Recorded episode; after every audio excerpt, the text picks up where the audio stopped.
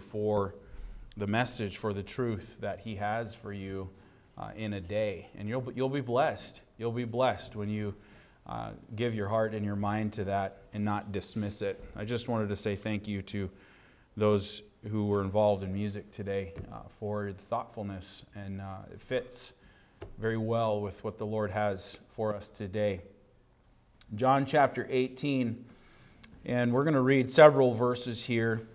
Um, so follow along. We're going to start in verse 12, and we'll read down through the end of the chapter. Again, John chapter 18 here is what we'll find is that, that Jesus is, is going to be betrayed, he's going to be arrested, he's going to be falsely accused, he's going to be tried before his enemies. And what you're going to see, and we started this last week, is that through all of this, uh, Jesus demonstrates a strength of character that paints a wonderful picture for us, an example for us. And when it came time for Jesus to fulfill God's will concerning uh, the payment for sin and salvation of mankind, when Jesus went to the cross, we don't find Jesus running from the task. On the contrary, what we find is Jesus carrying out God's redemptive plan without flinching, without failing, because it was God's will and there was no other way. And, and so, this is the idea and the thought as we read. So, I want you to follow along as we read. And what we'll find is that Jesus was no victim. Jesus was no victim of circumstance in any of these things. Instead, Jesus was the master of the moment. And, and so let's read in verse 12 all the way down through the end of the chapter. Then the band and the captain and officers of the Jews took Jesus and bound him and led him away to Annas first, for he was father in law to Caiaphas, which was the high priest that same year. Now, Caiaphas was he which gave counsel to the Jews that it was expedient that one man should die for the people. And Simon Peter followed Jesus, and so did another disciple. That disciple was known unto the high priest, and went in with Jesus into the palace of the high priest. But Peter stood at the door without. Then went out that other disciple, which was known unto the high priest, and spake unto her that kept the door, and brought in Peter. Then saith the damsel that kept the door unto Peter, Art not thou also one of this man's disciples? He saith, I am not. And the servant and the officers stood there, who had made a fire of coals, for it was cold, and they warmed themselves, and Peter stood with them and warmed himself. Now the scene switches back to Jesus again. The high priest then asked Jesus of his disciples and of his doctrine. Jesus answered him, I spake openly to the world. I ever taught in the synagogue and in the temple, whither the Jews always report, and in secret have I said nothing. Why askest thou me? Ask them which heard me what I have said unto them. Well, they know what I said. And when he had thus spoken, one of the officers which stood by struck Jesus with the palm of his hand, saying, Answerest thou the high priest so? Jesus answered him, If I have spoken evil, bear witness of the evil. But if well, why smitest thou me? Now Annas had sent him bound unto Caiaphas the high priest. And Simon Peter stood and warmed himself. They said therefore unto him, Art not thou also one of his disciples? He denied it and said, I am not. One of the servants of the high priest, being his kinsman, whose ear Peter cut off, saith, Did not I see thee in the garden with him? Peter then denied again, and immediately the cock crew. Then led they Jesus from Caiaphas unto the hall of judgment. And it was early, and they themselves went not into the judgment hall, lest they should be defiled, but that they might eat the Passover. Pilate then went out unto them and said, What accusation bring ye against this man? They answered and said unto him, If he were not a malefactor, we would not have delivered him up unto thee. Then said Pilate unto them, Take ye him and judge him according to your laws. The Jews therefore said unto him, It is not lawful for us to put any man to death. That the saying of Jesus might be fulfilled, which he spake, signifying what death he should die. Then Pilate entered into the judgment hall again and called Jesus and said unto him, Art thou the king of the Jews? Jesus answered him, saying, or sayest thou this thing of thyself, or did others tell it thee of me? Pilate answered, Am I a Jew? Thine own nation and the chief priests have delivered thee unto me. What hast thou done? Jesus answered, My kingdom is not of this world. If my kingdom were of this world, then would my servants fight, that I should not be delivered to the Jews. But now is my kingdom not from hence. Pilate therefore said unto him, Art thou a king then? Jesus answered, Thou sayest that I am a king. To this end was I born, and for this cause came I into the world, that I should bear witness unto the truth. Every one that is of the truth heareth my voice. Pilate saith unto him, What is truth? And when he had said this, he went out again unto the Jews, and saith unto them, I find in him no fault at all. But ye have a custom that I should release unto you uh, one at the Passover. Will ye therefore that I release unto you the king of the Jews? Then cried they all again, saying, Not this man, but Barabbas. Now Barabbas was a robber. This chapter, as we said last week, can be broken up into three categories or three sections. And, and, and what we see in this chapter is Jesus and his deity. And today, what we're going to look at is Jesus' dignity and then finally, Jesus' destiny. And all of these we find in this chapter. Last week, we talked about Jesus and his deity in verses 1 through 11. And several times in this chapter, Jesus both uh, claimed and proved his deity to those around him. Throughout his ministry, Jesus claimed to be God in the flesh. He said in John 8 58, Jesus said unto them, Verily, verily, I say unto you, before Abraham was, I am. He had made the claim to be Jehovah God, the self existent, self identifying one. He had proven those claims time and time again with the miracles that he performed. No man could do this unless he was of God. And so, here in the closing hours of Jesus' life, he once again claims equality with God when the Bible tells us in, in the first 11 verses that Judas received a band of men and officers from the chief priests and Pharisees, and they came with lanterns and torches and weapons. And when they came to Jesus, Jesus knew what was going to happen. He goes out to meet them and he says, Whom seek ye?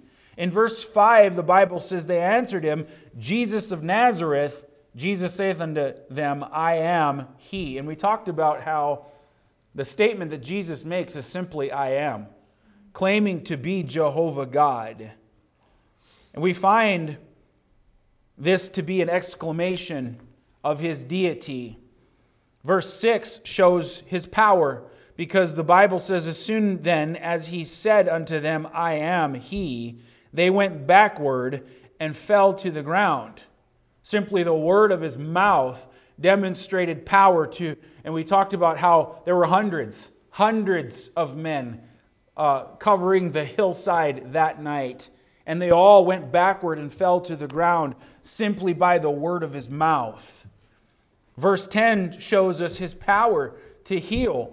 In verse 10, then Simon Peter, having a sword, drew it and smote the high priest's servant and cut off his right ear. The servant's name was Malchus. Now, when we do some cross referencing, we find that what happened here is as soon as Peter cut off Malchus's ear, Jesus reached out and touched him, and his ear was made whole. And we find the power in just one touch from the Master. And we talked about how the touch of the Lord Jesus Christ in the spiritual life can transform and make somebody brand new. Amen? The healing power of the touch of Jesus Christ. All of those things proved his deity, that he truly was God in the flesh. But today I want us to look at Jesus in his dignity. And we started in verse 12, and we read down through verse 36.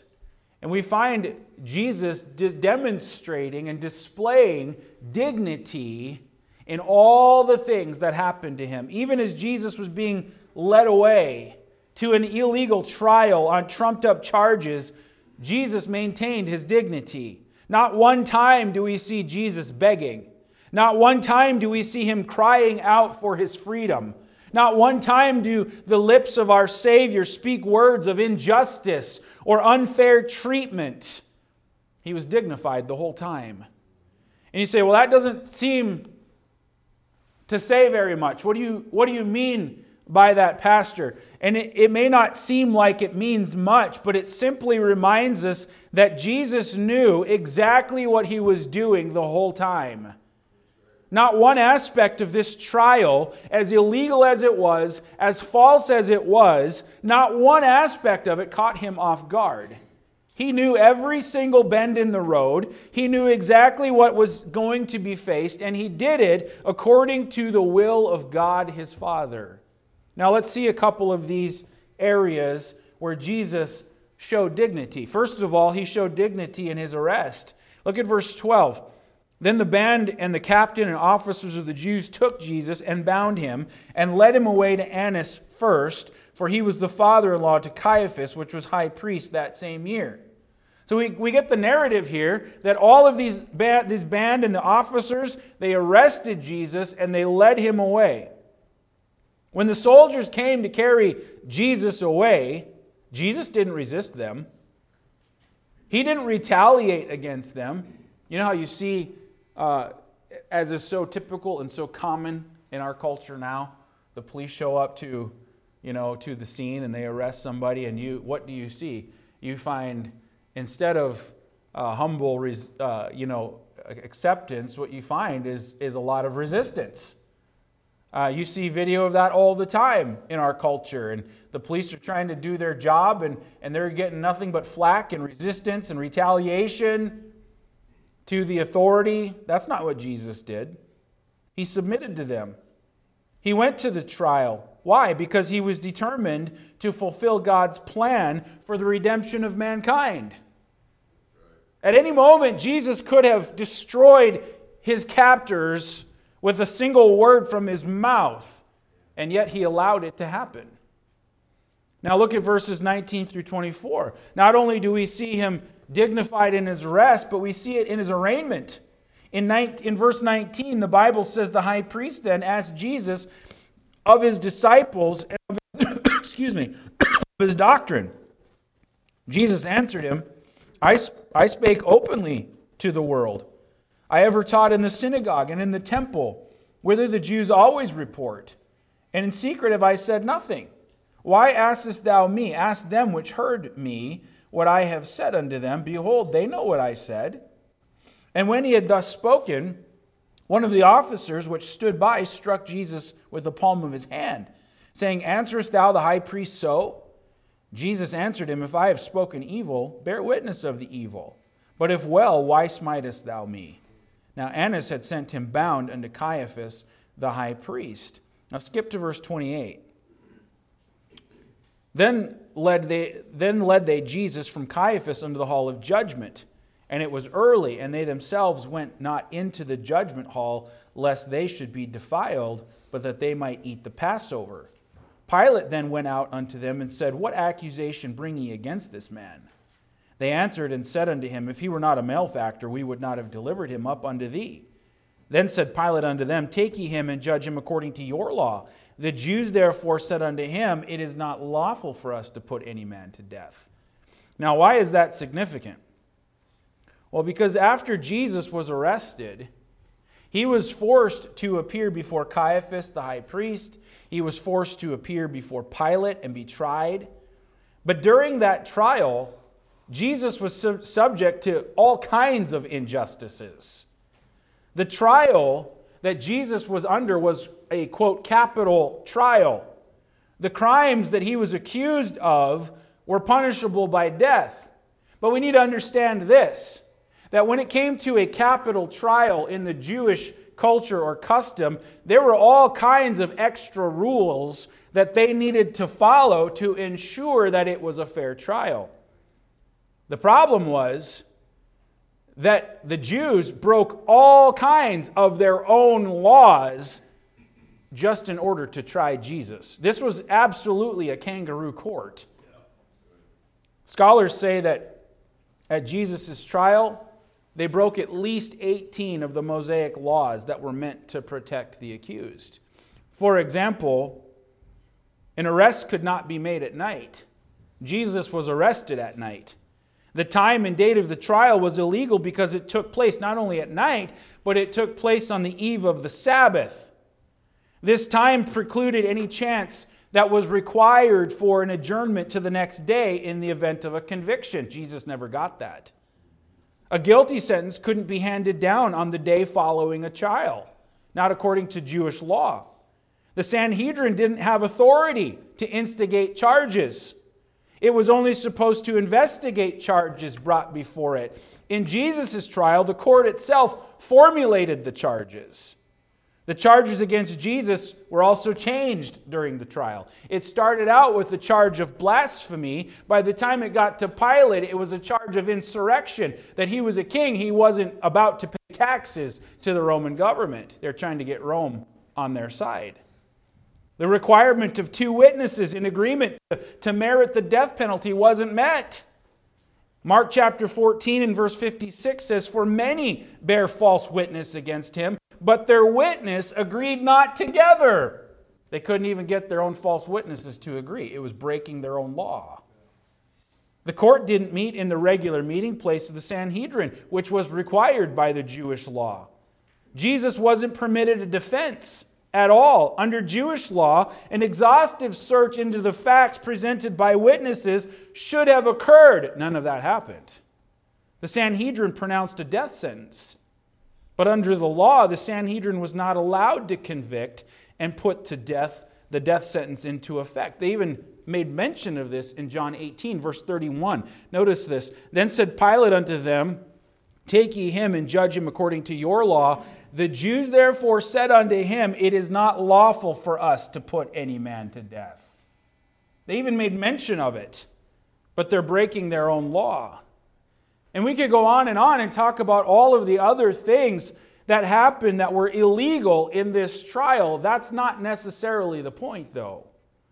The point is this through all of that injustice, and through all the lies, and through all the deception, Jesus maintained his dignity.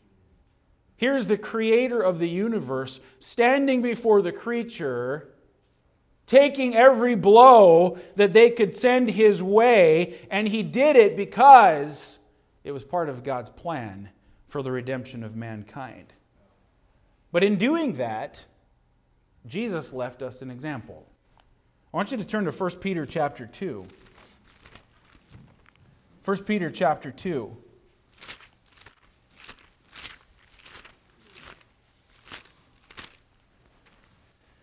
And look at verse 20 with me. 1 Peter 2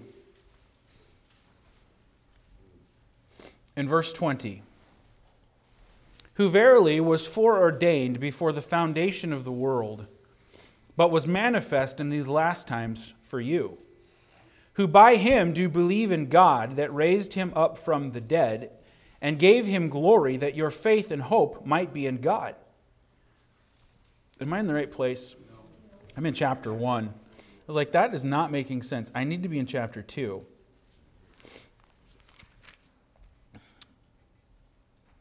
Yes, chapter 2. Sorry, let's start back in verse 20 of chapter 2. For what glory is it if, when ye be buffeted for your faults, ye shall take it patiently? But if, when ye do well and suffer for it, ye take it patiently, this is acceptable with God. For even hereunto were ye called, because Christ also suffered for us, leaving us an example that ye should follow his steps, who did no sin, neither was guile found in his mouth, who when he was reviled, reviled not again.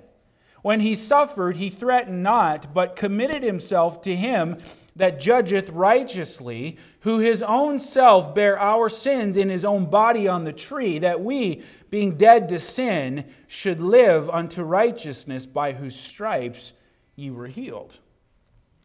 Now, according to these verses in 1 Peter chapter 2, patient forbearance is something that is commendable conduct in the sight of God. And you say, well, because notice here, the context is enduring false treatment. He says in verse 24, What glory is it if, if when ye be buffeted for your faults, ye shall take it patiently? But if when ye do well and suffer for it, ye take it patiently, this is acceptable to God. That's the context in which Peter is writing. And he goes on to give an example of Jesus Christ who left us that example that we should follow in his steps, who did no sin. Neither was guile found in his mouth. When he was reviled, he reviled not again, etc., etc. You say, well, Pastor, that's hard to do. I know it's hard to do because it's not our natural inclination. Our natural inclination is to resist. Our natural inclination is to defend ourselves when we are in the right and we're being mistreated. We want to stand up for our rights, don't we? Because I'm right and I'm being mistreated and the way that you're treating me is not right and there needs to be justice here. There needs to be something done. That's our natural inclination. I'm doing right and I'm being mistreated in, in, in, in return, and that's not fair, that's not right. That's our inclination. But that's not what Jesus did. And to appreciate why patiently enduring suffering while doing good is commendable before God, we need to notice what Peter says here in verse 21. In verse 21 of 1 Peter 2, he says, For even hereunto were ye called, because Christ also suffered for us, leaving us an example that ye should follow his steps. And he says, Who did no sin Neither was guile found in his mouth, who when he was reviled, reviled not again. When he suffered, he threatened not, but committed himself to him that judgeth righteously.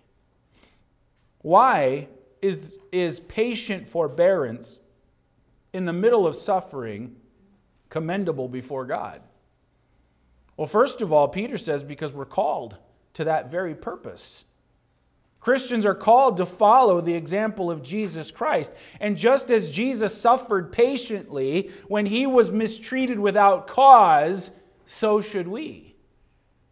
We have therefore been called to respond to ill treatment with good treatment. Look at 1 Peter chapter 3 and verse 9. Not rendering evil for evil or railing for railing but contrariwise, blessing, knowing that ye are thereunto called that ye should inherit a blessing. We could go over to Luke chapter 6. In fact, let's go there. Luke chapter 6.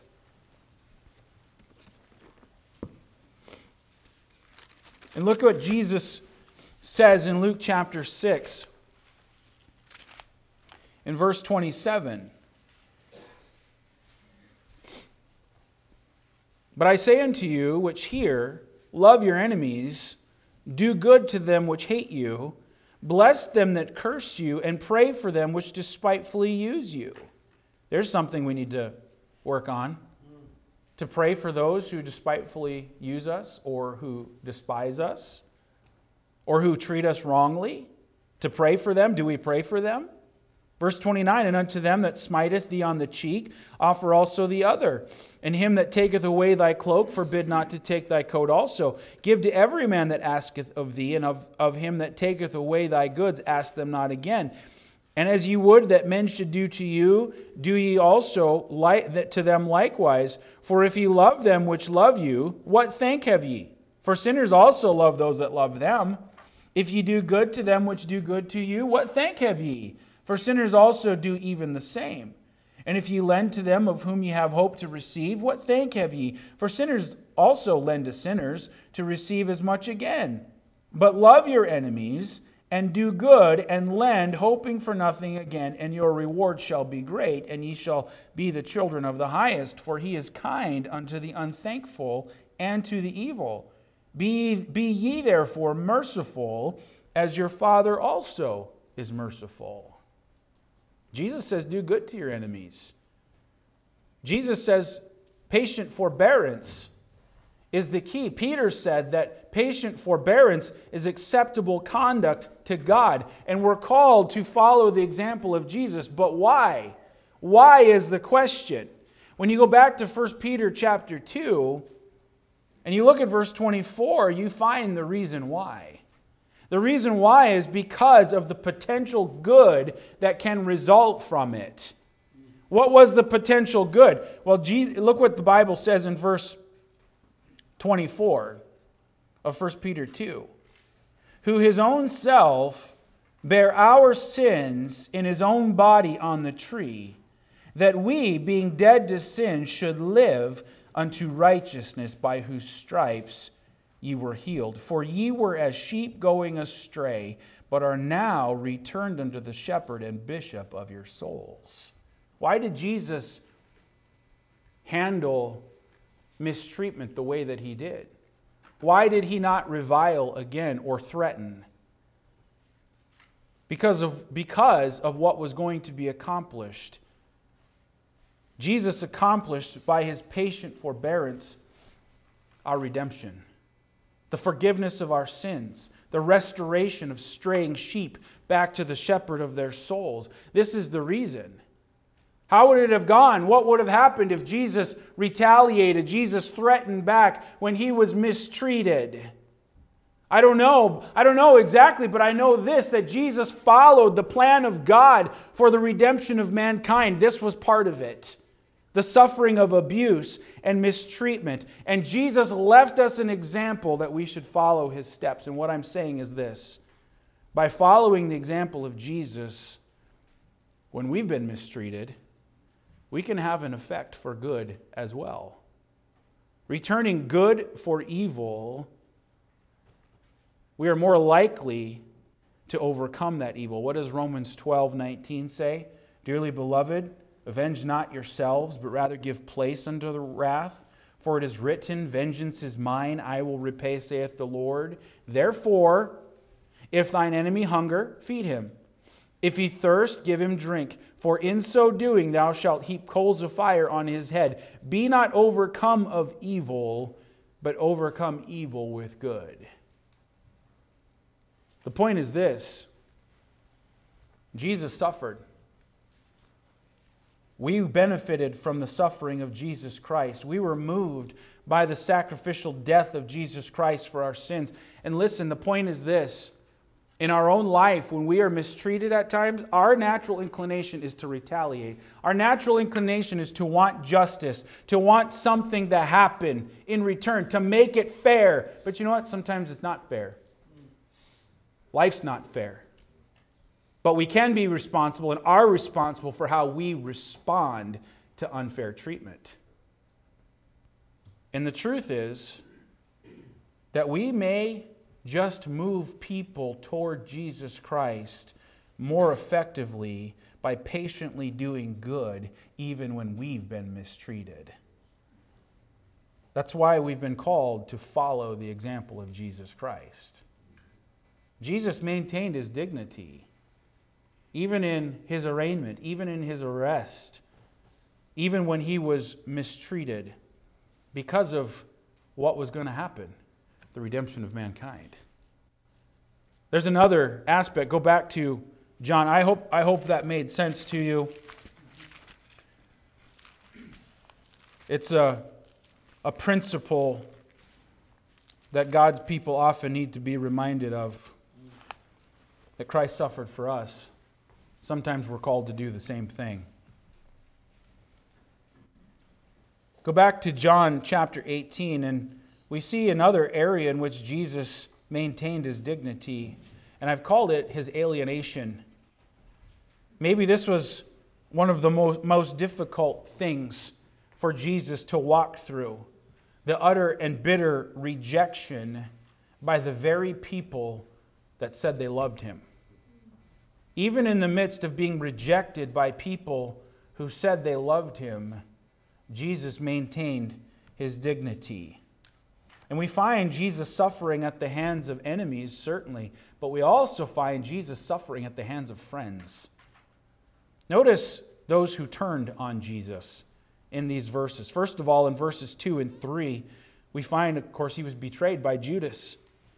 The Bible says, And Judas also, which betrayed him, knew the place, for Jesus oftentimes resorted thither with his disciples. Judas, then, having received a band of men and officers from the chief priests and Pharisees, cometh thither with lanterns and torches and weapons. Judas betrayed Jesus. This man who had lived and walked with Jesus for three years turned on him and led captors to him. And you think about it in terms of, of all that Jesus invested into him. Jesus was fully man. Jesus understood human emotion. He went through human emotion. Think of the heart of Jesus toward Judas and all that was, was bound to happen. Even though Jesus knew, Jesus still loved Judas, even unto the end. And here's a man who, who walked with him for three years and led his captors to him. You think about how that must have stung the heart of Jesus in the, because he loved Judas to the very end. If you read over in, in Luke chapter 22 and verse 47, G, Judas came to Jesus and he identified him with a kiss so others would know. And Jesus looks at Judas and he says, You're going to betray the Son of Man with a kiss? Talk about an intimate, and talk about ultimate betrayal. You following that? And I thought about that for a minute and just thought, you know what, Judas, Judas kissed the face of God.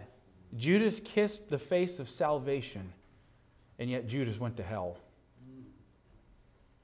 So close, and so much opportunity, and yet he rejected Jesus and he's in the flames of hell today. Not only was he betrayed by Judas, but he was denied by Peter. You can look in verse 15. And we're going to spend more time on these next week, Lord willing, or in a couple of weeks. We'll see where this goes. But, but he was denied by Peter. Simon Peter followed Jesus, and so did another disciple. That disciple was known unto the high priest. And then verse 16 says, Peter stood without the door. Then went out that other disciple, which was known of the high priest, and spake unto her that kept the door, and brought in Peter.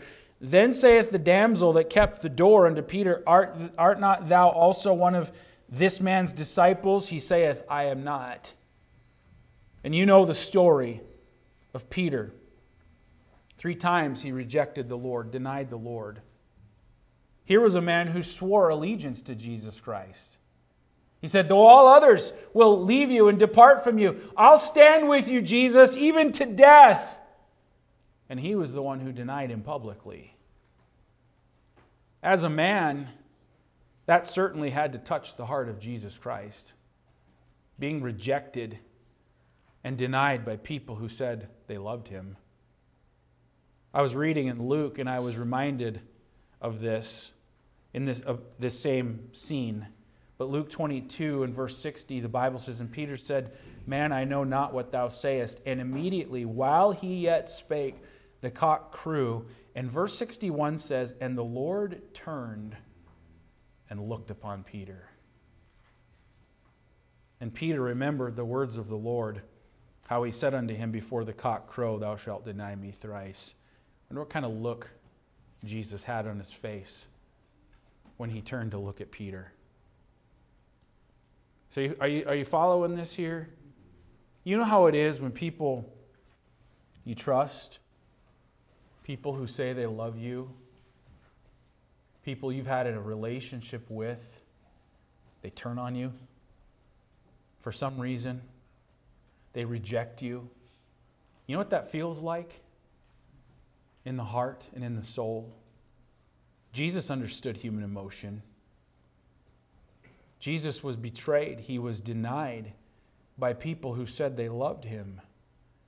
And ultimately, Jesus was rejected by the nation of Israel. Verse 38 Pilate saith unto him, What is truth? And when he had said this, he went out again unto the Jews, and saith unto them, I find in him no fault at all, but ye have a custom that I should release unto you one at the Passover. Will ye therefore I release unto you the king of the Jews? Then cried they all again, saying, Not this man, but Barabbas.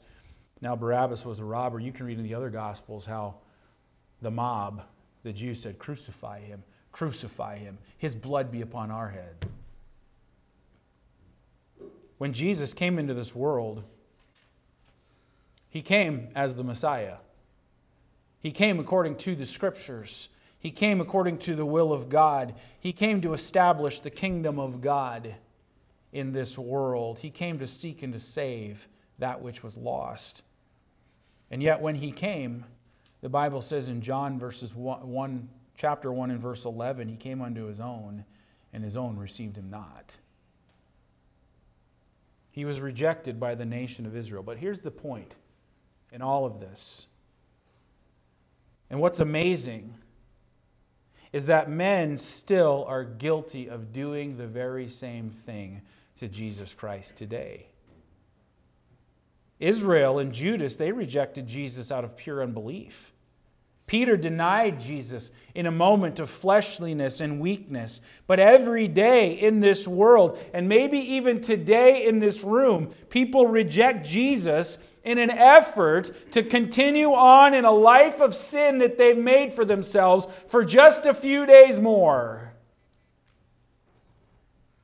Some people reject the truth concerning Jesus Christ because they love their darkness. But whatever the reason men reject Jesus Christ or salvation that's offered through him, it's a foolish reason. It's not worth dying and going to hell for. The Bible says in Mark chapter 8, What will it profit a man if he gains the whole world but loses his own soul? What would a man give in exchange for his soul? In other words, your soul is the most valuable thing, and there's nothing in this life that is worth rejecting Jesus Christ over and losing your soul. If you're here this morning and you've never been saved, and you're resisting the call of the Spirit of God and resisting the truth concerning Jesus Christ, you have an opportunity to respond and yield to Him. Don't be foolish. Once you leave this life, friend, there's no more opportunity, there's no more chance for your soul. Even in the middle of rejection, Jesus maintained his dignity. If you're here this morning and you've never been saved, don't reject Jesus Christ. To be saved is simply repenting of your sin toward God trusting the finished work of Jesus Christ on the cross for your soul's salvation. We see Jesus in his deity, we see his dignity, and I want you to look at verse 37. Lastly, we see Jesus' destiny. In verse 37, the Bible says, Pilate therefore said unto him, Art thou a king then? Jesus answered, Thou sayest that I am a king. To this end was I born, and for this cause came I into this world that I should bear witness unto the truth. Everyone that is of the truth heareth my voice. This is a wonderful verse. In this verse, Jesus is on trial before Pilate. But Jesus makes it very clear to Pilate that he came to this world not to live, but to die. And it tells us something. It tells us that there had to be a cross that Jesus would go to. He's about to go to the cross. It tells us that this is something that had to happen. He said, For this cause came I into this world. There had to be a cross. Jesus plainly states that his purpose in coming to the world was to go to the cross and die. And for many people, many people don't want to receive that. They want to reject that. They don't understand that, that without the blood of Jesus Christ, there's no possible way for your soul to be right with God. They want to, they want to hold on to their religion. Their religion that tells them that their church membership or their baptisms or their profession of faith in Christ or their doing good works is where it's at. But only the blood of Jesus Christ, only the blood of the sinless one would pay for our sins' penalty. I don't know, we sang the song this morning. Was it nothing but the blood? What song did we sing this morning? Power in the blood. What can wash away my sin? Nothing but the blood of Jesus. My hope is built on nothing less than Jesus' blood and his righteousness. Nothing but the blood would suffice. And I'm saying this it took the death of Jesus Christ on the cross to open the way of salvation for you and me. He had to suffer, He had to die. It was the only way that fallen men could be right with God. Jesus said, If it be possible, let this cup pass from me. Nevertheless, not my will, but thine be done. Jesus said, If there was another way, we could do that, but there isn't another way, and I want to submit to your will. Because the wages of sin is death. The wages of your sin is death. You will either pay for your own sin, being separated from God for eternity, or you can trust in the finished work of Jesus Christ who paid your sin debt for you. There had to be a cross, there was no other way. Jesus said, For this cause came I into the world. Not only that, but notice the end of verse 37. He said that I should bear witness unto the truth. Everyone that is of the truth heareth my voice. Not only there have to be a cross, but there also had to be a call.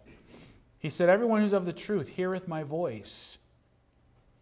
Jesus made it clear that the call of God was truth. He said, If you're going to be of the truth, you're going to hear my voice and you'll believe. And, and the application is this as men walk through this world, God calls to them through his Spirit. When you hear God's voice, you can respond to him with, with submission and humility and be saved by his grace, or you can reject his call and ultimately pay the penalty for your own sin in the lake of fire. In John 1, the Bible tells us that Jesus is the light that lighteth every man that cometh into this world. God is not willing that any should perish, but that all should come to repentance. 2 Peter 3 9. It tells us that God calls to every man at some point. And Jesus said, If you're of the truth, you're going to hear my voice. I'm asking the question today what will you do with the call? to come to Christ. If you're here today and not saved, He's calling. His Spirit is working in you to draw you to Himself. What are you going to do with the call? Maybe you've heard the gospel message many, many, many times before, but you've never been saved. Jesus Christ, through His Spirit, is trying to still work in your heart today. Maybe this morning you feel Him calling you to come. You feel that tug on your heart, the uncomfortable feeling in your soul. That's the Spirit of God calling to you. What are you going to do with that call? You've got a choice to make to reject Jesus Christ or to submit to Jesus Christ. In all that we see through John chapter 18, all the injustices. Jesus never once complained. Jesus never once cried out for his freedom. He suffered it all for you and for me. He did it because of God's plan for the redemption of mankind. Jesus was not a victim of anything that he suffered, he was the master. And praise the Lord, amen, that he did it all for you and for me. If you're saved today, thank the Lord for your salvation. He suffered in your place. If you're here today and you're not saved, He suffered in your place. Receive Him. Let's pray. Heavenly Father, pray that you'd use your word. In Jesus' name we pray.